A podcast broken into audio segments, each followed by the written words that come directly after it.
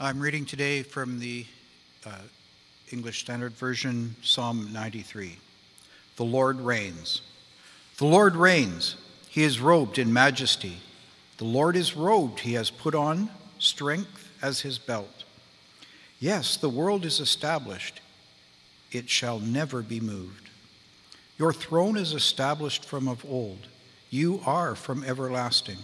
The floods have lifted up, O Lord. The floods have lifted up their voice. The floods lift up their roaring, mightier than the thunders of many waters, mightier than the waves of the sea. The Lord on high is mighty. Your decrees are very trustworthy. Holiness befits your house, O Lord, forevermore. Thank you very much, Bruce. Today we're continuing our summer sermon series entitled Summer in the Psalms, and that's what we're looking at, basically Psalm 90 to about Psalm 107 or 108 over the course of the summer. Today we are absorbing Psalm 93 that Bruce just read for us, and the title for today's message is simply this: Our Ultimate King. Our Ultimate King. As you may know, Canada has a monarch. Her name is Queen Elizabeth. You may be aware of a recent wedding that occurred amongst the English and the British royalty. Did anyone see the wedding of Prince Harry and Meghan Markle? There's a few of you here, see that online. Okay, a few of you love the monarchy, a few of you could care less about the monarchy, but I won't go there today. Queen Elizabeth, though, is an actual monarch and head of state for Britain and even for Canada. But what I want us to look at are a couple of unofficial monarchs, unofficial kings, because I like music a lot, so I'll talk about a couple of kings in the music genre. We have Elvis. He is the king of rock and roll. And then we have Michael Jackson, who is the king of pop. That's what they're known to be kings of, unofficially. Why was Elvis, though? Let's talk about him initially. Why was he and is he known as the king of rock and roll? Well, interestingly, when Elvis first came on the scene in about 1954, he was called the atomic-powered singer. The atomic-powered singer. They'd never seen so much energy and passion combined with this new music. And only 2 years later, in 1956, Elvis had already sold the most records ever, the most albums ever, okay? And that's why they started calling him the king of rock and roll. Rock and roll was relatively new on the scene, and he made it famous worldwide. He sang like no other. Doesn't he have a great voice? Fantastic voice. And the moves, and the hips, and he had that southern charm. I mean, basically, Elvis was rock and roll. You take away Elvis, and you have no more rock and roll. It was very much synonymous, and that's why he's the king. Elvis, to this day, remains the best-selling solo artist of all time. And the guesstimates are anywhere from 600 million records to 1 billion records worldwide. He holds the record for the most songs charting on Billboard's Top 40. 114 singles hit the Top 40. And this is to prove to you why Elvis is the king of rock and roll. Let's talk now about Michael. Michael Jackson sadly passed away a few years ago. He was known as the king of pop. And he too could sing, he could dance. Anybody remember the moonwalk? Anyone want to admit to being able to do the moonwalk? Nobody. Jay, you going to do it for us? No. No, I don't want you to do it for us. You'll embarrass me as well. Anyhow, I'm sure you can.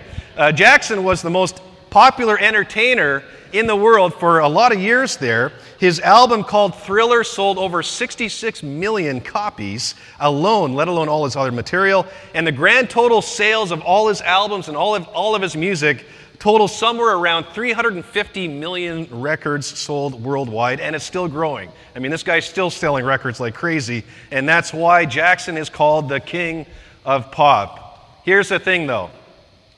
As great as Elvis is, as great as Michael is and was and were, they can't hold a candle to the ultimate king, the God of the universe. And our king, the God of the Bible, He is more powerful, he is more beautiful, he is more loving, he is more gracious, he is more eternal, he is bigger and greater than the mere monarchs, otherwise known as the Queen or Elvis or Michael. And today in Psalm 93, we see God is giving us, this is from God, and he's giving us, through Psalm 93, this breathtaking glimpse of his kingly royalty and his greatness, which I believe and I pray will give you and will give me greater confidence in who he is, a greater desire to pursue him and run after him and follow him and seek him with everything that we have.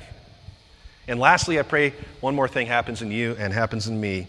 I want this psalm to give us greater courage, greater amount of steel in our spines to face head on whatever uncontrollable chaos might be occurring in your life today, or that you will face tomorrow or in the future, because you see, our ultimate King, he is the most reliable, trustworthy person that you can connect yourself with in the midst of uncontrollable chaos. We'll talk about that later. All right. Let me give you the big picture view of this psalm. What you need to know about Psalm 93, it's all about, you guessed it, God's kingly reign and rule over all creation. Everything that we see has been made by God. Everything that we don't see has been made by God. He created the universe. And generally speaking, if you make something, you own it. If you paint a painting, you make a clay figurine, you tend to own that thing. I think of Darlene. She's a magnificent artist. She owns whatever she paints, and she's painted a lot of stuff. And she's given away a lot of stuff. You've transferred ownership, if you will. But that ownership belongs to you because you made it, and therefore God, as creator and maker of all creation, he is the owner of it, you see. And that's just kind of how it works. And so we see this in our psalm. Has anyone here been to the top of Mount Seymour? Okay, in the summertime, or winter for that matter. A few of you have. I mean, it's quite, on a clear day like today, it would be quite a breathtaking view, and what you see when you're at the top of this mountain are the other mountains, and you see the ocean in the distance, and you might see other trees, and then the blue sky, and this is just a breathtaking scene that you take in, and you're filled with a sense of awe and a sense of wonder, and I pray that same kind of sense of awe and wonder might occur in you as we see the greatness of God as the maker of all creation. One last thing I want to talk about, just in terms of the big picture. What we're going to see is a connection between your sense of awe at God's kingly greatness and how this sense of awe, the sense of worship, will actually help you in your moments of doubt and despair and in your hard times. God's greatness, this is the idea, God's greatness is your antidote to despair. God's greatness is your antidote to your despair. All right. Let's drill down now on verses 1 and 2. There's only 5 verses in this relatively short psalm, and the first 3 words of psalm, verse 1 are this: the Lord reigns. The Lord reigns. Not to be confused with Josh Donaldson, the bringer of rain. This is reign in the sense of kingly reign, okay? The Lord reigns. In other words, he is large and in charge. He is over all things. The Lord is the greatest king in the universe, and he's the greatest king and the only God the universe has ever seen. Again, he is greater than Queen Elizabeth, greater than Elvis, greater than Michael Jackson, but he is greater than Trudeau, he is greater than Trump, he is greater than King LeBron James, he is greater than all of these important people. But why is that? Well, why is the Lord's reign as king greater than anyone else's? Why should you pay any attention or believe that the Lord reigns over all things?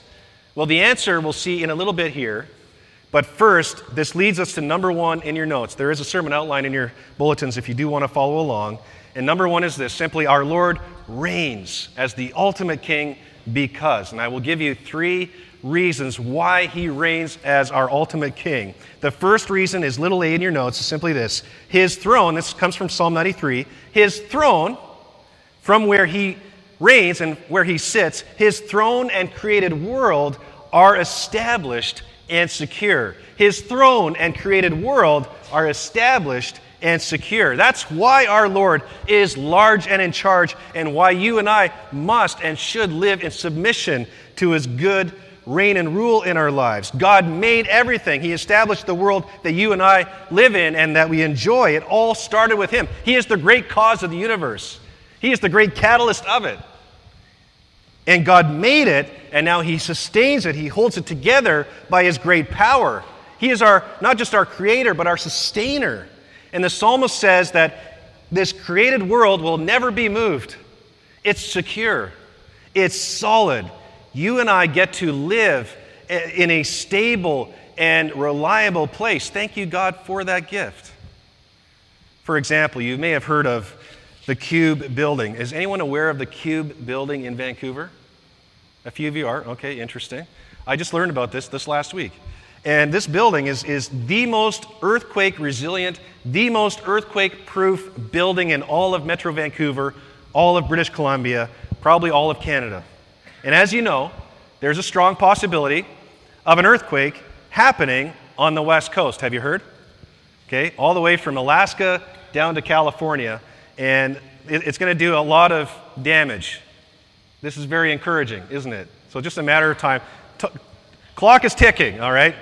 But it's not really ticking for you if you happen to live in a condo in the Cube, because you're not worried about that big one.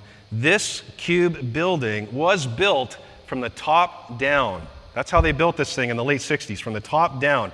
13 stories, and what they did, they built the core of this building first, and then they started building all the floors from the top down thereafter successively, and that's why it's so, basically steel was hung down by cables from the top, and that's how they constructed this earthquake-resistant building. It's the most earthquake-resistant building in Vancouver and in British Columbia, and whoever built this thing, would you call this person a wise person?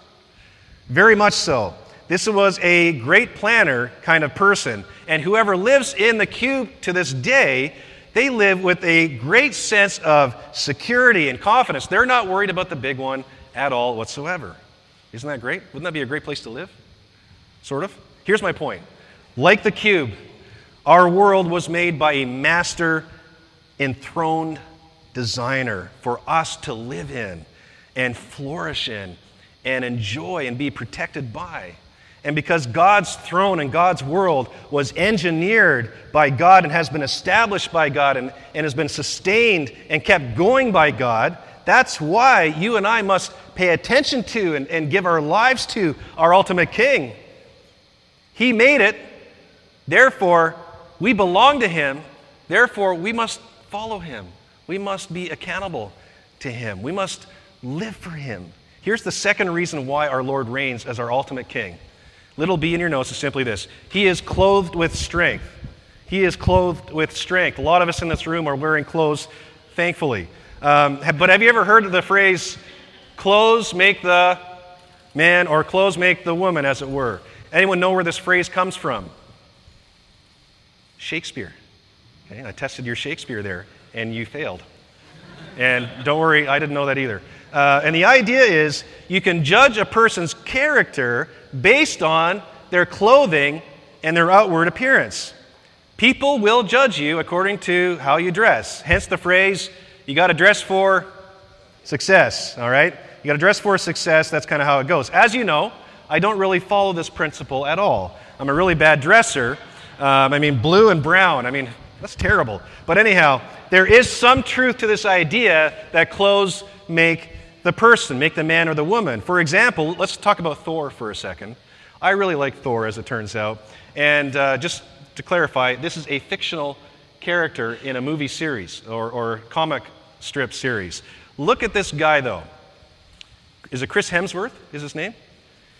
This guy's clothes really make the man. Not only does he wear a superhero cape. Apparently, you can't be a superhero unless you have the cape. There's something about capes, apparently. He's got the cape going on. Furthermore, he also has a metal chest guard going on. And then he's got metal arm guards over his pipes. And then he holds in his hand a what? A metal magic hammer. This is not a guy you want to mess with if you're from the evil force or side of the world. Everything about Thor screams strength, doesn't it? Screams strength, screams power. It screams steroids, all right? But when it comes, I don't know, he's probably not a user, probably. I don't know how these things work, all right? But when it comes to our ultimate King, He is ultimate. He is someone you and I should listen to because, the Psalm says, the Lord is so strong that he is even clothed with strength. Strength is how he dresses. He dresses with strength. This is likely figurative, but God is robed with majesty. The belt around his waist is strength itself. I mean, the clothes make the God. The clothes make the God. Everything about God screams strength and power and might. You see, according to the Bible, God is all-powerful and almighty, meaning all power belongs to him. He is the source of all power and the source of all strength. Nothing is impossible for God. No one and no thing ever stands in the way of what God wants to do or accomplish. No one has ever gotten in the way of what God wants to do or accomplish. You would call that an almighty person. That's God. According to the Bible, God is all-powerful and almighty, and if God possesses and is clothed with ultimate power and ultimate strength, far more than any mythological Thor character, does this not back up why our Lord is the ultimate king? I mean, if you're an ultimate king, should you not possess ultimate strength? Absolutely. And this is who God is. There's a third reason why God is our ultimate king in our notes. Little c is simply this, because he's eternal. Again, if you're going to be an ultimate God, an ultimate king, you should be an eternal king, and that's exactly and precisely what God is. God has no beginning. There's no birthday for God. He has no end. He has always been and will always be. From everlasting to everlasting, the Bible says he alone is God. He has ruled and will rule as king forevermore. So this is a reign and rule as king that will never, ever, ever, ever end. Now, let me, for comparison's sake, show you some of history's longest-lasting reigns of national political power. This was interesting, and I was kind of surprised by some of these nations who have reigned for a very long time. First of all, we have the Portuguese Empire. That reign lasted for 584 years. Then there was the Ottoman Empire. This is a very well-known one. 623 years is how long that reign lasted. Then you had the Khmer Empire. This is the Cambodian Empire. It lasted for 630 years. Then, okay, there's seven more, bear with me. The Ethiopian Empire, 666. The Kanem Empire, which was an African empire, 676. The Holy Roman Empire, it lasted for a very long time, 844 years. The Silla Empire, that was based on the Korean peninsula. The Silla Empire lasted 878 years. The Republic of Venice, 1100. The Kush Empire, which was the empire located in and around Sudan in Africa, 1,420 years. And then last but not least, the Roman Empire. It lasted the longest, and it lasted 1,480 years. Now, we look at those length and how long those reigns lasted, and that's just, wow, that's an amazing amount of time that they reigned and ruled over their people and their nations. It's hard to even just get that around our minds. But what's even harder to get around our minds and fathom and comprehend is the reign and rule of the universe by our Lord and God. From eternity past to eternity in the future is how long the Lord has been in charge. His reign is an infinity reign, if you will. And if this is the case, who better to follow with your life? Who better to give your life to? Who better to submit to and trust in than our ultimate King, who through Jesus, he offers you the opportunity to spend eternity with him. And I can say that the wisest thing you can do is to turn to him. He is a good king. He's an eternal king. He cares for you and loves you like no other does. And he's proved that through the gospel. And the gospel message from the Bible is simply this: God was not happy with being separated from you and from humanity. We sinned against God. Nothing sinful can be in the presence of God or be in relationship with God. And God was not happy about that separation. He is holy. We are not. We sinned. We rebelled against him, starting in the Garden of Eden in Genesis chapter 3. We ate the forbidden fruit. We desired to become our own gods and live autonomously apart from God. And so God had a plan. His rescue plan, his rescue strategy was simply this. 2,000 years ago, he sent his only son, Jesus, to earth to then live your perfect life, my perfect life for us in our place, because none of us in this room can live perfectly and morally and without fail before God. Jesus did that for us. He met the Ten Commandments perfectly because we could not.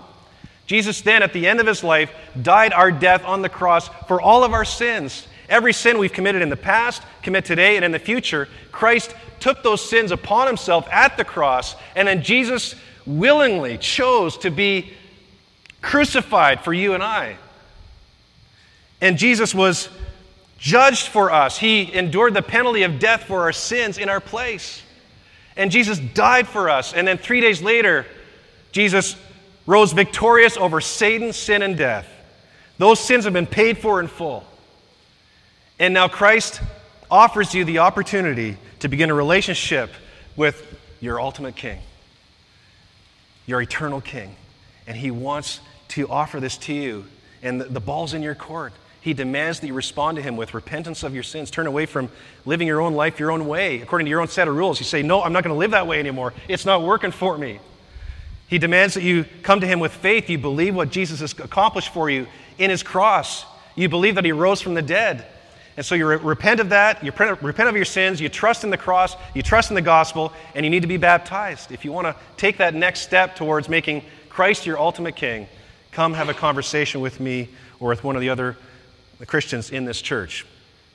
His eternal nature, back to my notes, his eternal reign as king gives me a great sense of security and hope. This is why the wisest thing you can do that I can do is to submit to this eternal good king who offers us eternal life with him forevermore in heaven. Let's move on to verses 3 and 4. Here's what the psalmist is talking about. If you have verses 3 and 4 in front of you, he is talking about floods. All right? Floods. What does a flood consist of? Water. You're right. A lot of what? Too much of it, right?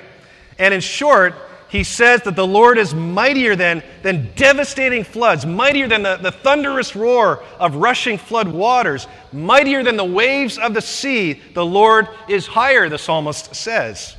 And for the people who lived in the day that this psalm was written in, one of the things that the ancient people feared most were floods. As far as natural disasters were concerned, they feared floods more than anything else. They were so unpredictable. The damage was just insane. Their homes would often be destroyed, livestock destroyed, food destroyed, lives lost by floods. Floods were just horrendous to ancient people. And they hated floods most of all out of all natural disasters. Floods brought to their lives uncontrollable chaos.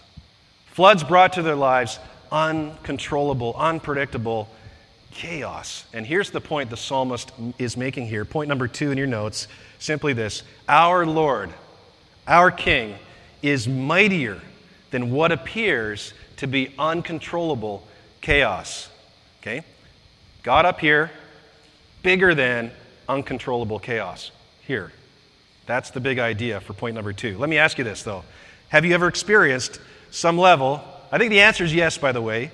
We all have experienced some level of uncontrollable chaos in our lives. Maybe you're at a place in your life right now where you're just like, man, I am living in a place of uncontrollable chaos. It is so uncertain. There's just so many changes going on in my life right now. It's not exactly fun unless you thrive on change. Generally speaking, we don't like uncontrollable chaos.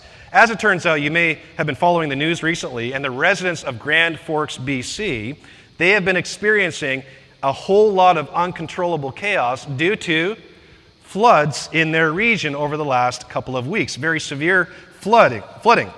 And what happened is, the reason for these floods is because the snowpack, it snowed a lot over the winter, and now the weather's warming up, and what's happening to the snowpacks? They're melting very rapidly. And this has now caused this devastating flood for this entire town of Grand Forks. Has anyone been to Grand Forks, by the way? A few of you? Okay, were they affected by the flood as well? Somewhat. Okay, interesting. So this is hitting close to home here. And so anyhow, 3,400 homes were ordered to evacuate. That's a lot, 3,400. The good news is the floodwaters are now receding, and some people are returning back to their homes, but a full 600 homes are now being assessed to see if they're salvageable or livable or not. 600 homes. I mean, just devastating for the people in that town. Their lives right now are really in chaos, totally at the mercy of nature. Nothing they can do to prevent the damaging, life-uprooting flood in that area. Here's my point. Our Lord is mightier and stronger and bigger than the Grand Forks flood, than any sort of uncontrollable, unpredictable chaos that you might be undergoing in your life, now or in the future. Get that fixed. I mean, in general, look at our world today. And, you know, I try not to read the news that frequently. I try to read just enough so that I'm a little bit tied into what's going on. But it's very depressing. Our world feels very chaotic. Our culture is changing so rapidly. World powers are butting heads. Closer to home, though, in your own life, the uncontrollable chaos that you might be experiencing, or maybe your health issues, or your uncontrollable kids, or your job feels really insecure, really uncertain right now. Maybe your marriage or your family life and your parenting, it's rocky. It's kind of rough. It's kind of uncertain what's going to happen with your spouse or with yourself or with your kids. You're just not sure what's going to happen. And just like God's ancient people, they found comfort in the fact that their Lord was bigger than the flood, stronger than the flood. So also must you and must I. We got to find comfort. We got to find strength. We got to take heart in the truth and in the reality that our God is stronger than whatever uncontrollable chaos you are facing today or will face tomorrow. This is why. This is precisely why. Our God is our ultimate King. He is our rock in the midst of our uncontrollable chaos. Let's move on to verse 5 here. The psalmist ends with these words. He says, Lord, your decrees, your commands are not just trustworthy. There's a certain kind of trustworthiness that is here. Your decrees, your commands are not just trustworthy, but they are very trustworthy. Very trustworthy. Then the psalmist, he ties the Lord's decrees to the Lord's holiness. And he says, holiness befits your house, O Lord, forevermore. Meaning, the Lord's decrees are based on what? The Lord's holiness, the Lord's character, who He is where His decrees and His commands come from. Let's take a look at a quote from the ESV Study Bible that explains this a little more clearly. It says, God's decrees are very trustworthy, and holiness befits His house, because the moral order of the universe reflects God's own character and is therefore stable and reliable. His decrees are a fixed point that only those who constantly pursue holiness will constantly enjoy God. You know, this is one very strong argument for the existence of God. Western societies like Canada, like America, like Western Europe, where did the framework, where did the inspiration for many of our basic laws and our criminal code come from in our society? They came from the Bible. They came from God's Word, the Ten Commandments primarily, and the Sermon on the Mount. And it's given a structure to our own society. And you know how corrupt our society is and our world is, but imagine how much worse our world would be and more chaotic our nation would be without the helpful and good order that the Lord's decrees give even our secular society. You know, decrees such as, no murder and no lying and cheating, no adultery, no stealing, no coveting.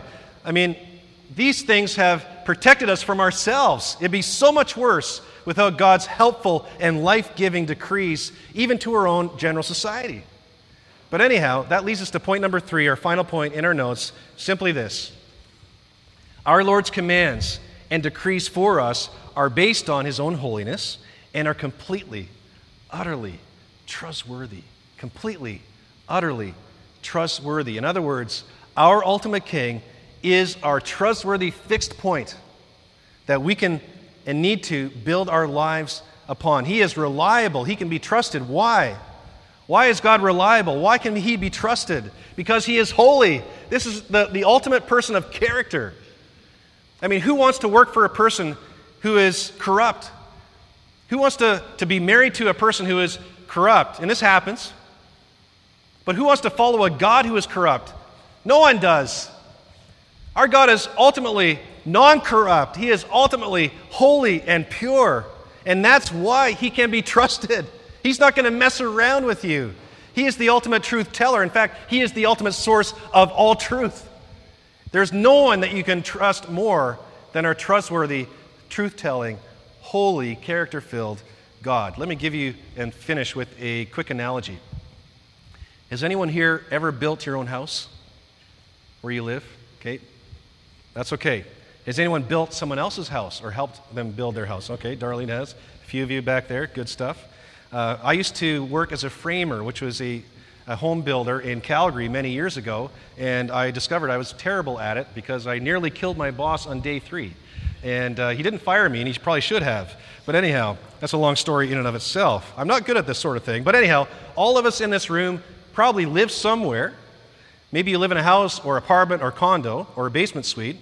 And for your home to be the kind of home for you to relax in and to trust in that it won't crumble, the minute that you walk in, for you to build a stable life and to enjoy and raise a family in, maybe to start a marriage in and have kids perhaps, your home had to be built according to a certain set of non-negotiable decrees or rules or building codes. For example, for you to live in a good place, a place that you can trust, it's got to be built in the right location. Is the ground stable? Is it dry, or is there a stream going to run through it? Is there good drainage? Is there road access? Can you access a street from where you live? Is the place protected from the wind? So location for your home and building a house is key. There's a second thing. Is it you need to have the right design for your home for that to be a place where you can live comfortably. Where will the bedrooms be? You need a kitchen to cook food, right? You need a living room. You need windows. And does anyone need a bathroom in their home? A few of you? Yeah, you need that. I need that. So you need the right location. You need the right design and layout for your home. Then you need the right construction. The right construction is the foundation of your home level. Has someone used a level to put your foundation of your home together? And then is it square? Are the walls square? Are they kind of like this or that? All right? Squareness is so key. 90 degrees is your friend when you're building a home. Are the materials for this home that you're constructing up to code? Where did the materials come from? Are they legal? And by the way, do you need a roof for your home? Does anyone need a roof on the West Coast, living in the wettest place in Canada? Roofs are important from what I understand. And so if you follow these basic tenets, these trustworthy principles for building your home, you will have a safe and secure place to live in. You will be able to thrive and to flourish and to have joy and be happy in that place, right? And so much more in the bigger picture. When you build your life on the Lord's decrees that he gives us in Scripture, when you build your life on the Lord's holy character from which Scripture comes from and from which his decrees are sourced out of, his decrees for you in Christ, they have been tested and tried for thousands and thousands of years. His ways, his commands give us clarity, and they give us wisdom, and they bring us not only spiritual health, but also mental health and physical health as well, I think, can result from following God's commands. And as I mentioned, we live in a very chaotic world today. Follow the news. I mean, there is chaos in Korea. We don't know what's going on with Korea. There's chaos in America. All right, I won't talk about that too much. There's chaos in British Columbia, is there not, politically speaking? There's chaos in our culture as right and wrong are just like blended together and increasingly skewed and confused, and no one knows what is right and what is wrong anymore. There is chaos, I am telling you, in our sexuality and our understanding of what sex is and our understanding of what gender identity is. It is just a complete mess. There's chaos, though, closer to home, in your marriage. There's chaos in our parenting as we attempt to raise our kids in this very we want them to learn about Christ and God's ways, but our culture is increasingly hostile to Christ and his ways. And we've got to raise our kids in this environment, which is actually going to make them stronger, but that's another discussion for another time. All that to say, in this world of uncertainty And in my world of uncertainty, your world of uncertainty, I urge you to trust in the Lord's commands, in the Lord himself, from which the commands spring from. And here's a few examples of some of the key commands that Jesus gave us in the Bible. The key commands are to love God with all your heart, soul, mind, and strength, and then to love your neighbor as you love who? Yourself. Love others around you as you would love yourself. Love God, love others. And then in Matthew 28, Jesus gives us marching orders for any and all Christians. And the marching order is simply this. Matthew 28, verses 18 to 20. In a nutshell, to make making disciples of Jesus for God's glory. And as you help people hear the gospel, they might be baptized into Christ. And after they are baptized and they place their faith and trust in Christ, then we're supposed to teach them all that Christ has commanded them in the Bible, to help them, to feed their souls with God's truth, to show them that his ways are trustworthy. They can build their lives on the commands of Jesus. And so we build all that to say, these are some of the commands that we've got to build our house, the house of our life upon, on the character of our ultimate King. He is mighty. There is no one stronger than God. There is no one more eternal than God. He is stable. He is secure. He is trustworthy. He is good. And I just ask you, if you have walked away from God, come back to him. His door is always open. Repent of your sins. Turn away from sinful self-rule. Come back to him. Or if you've never been in a relationship with Christ, I'm saying that step of faith is open to you. The door is open to God. You can come to him if you've never done that before, and just open your empty hands of faith and say, I'm ready. I want to start building my life upon you. I understand you possess ultimate power. You give us ultimate strength in our lives and security in our lives. You give us ultimate hope. You are eternal. Come to him today, and if you want to come to him, talk to me. Let's have a conversation. Talk to somebody, another Christian, about that next step towards giving your life over to Christ. That's all I got today. Let's pray together, and then we'll join in a time of communion. Lord, I love these Psalms. They are so inspiring for me, inspiring for us all, as we get a better, clearer glimpse of who you are and what you're like. Today, you have amazed us at your strength, at your eternal nature, at your holiness. You have amazed us how good you are and how life-giving you are. You have amazed us that you have actually shown grace to us, even though we've rebelled against you, and yet you give us your words and your commands to give us life and stability in our lives. We don't deserve that. We're amazed at your grace. You sent your son, Jesus, to come live our life for us in our place, because we couldn't do that. We couldn't live perfectly before you. We fail.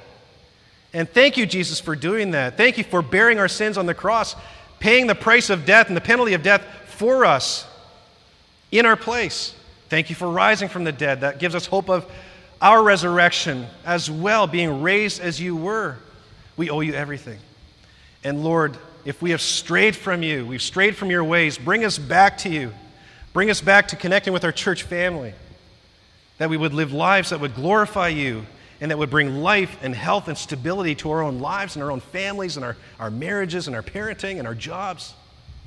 We need you. We need you every minute of every day.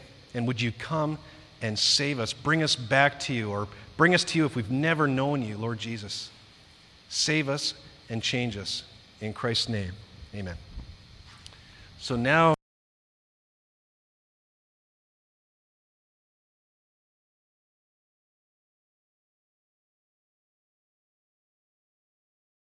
songs later on. We're also going to take up an offering, which is our opportunity to express our gratitude.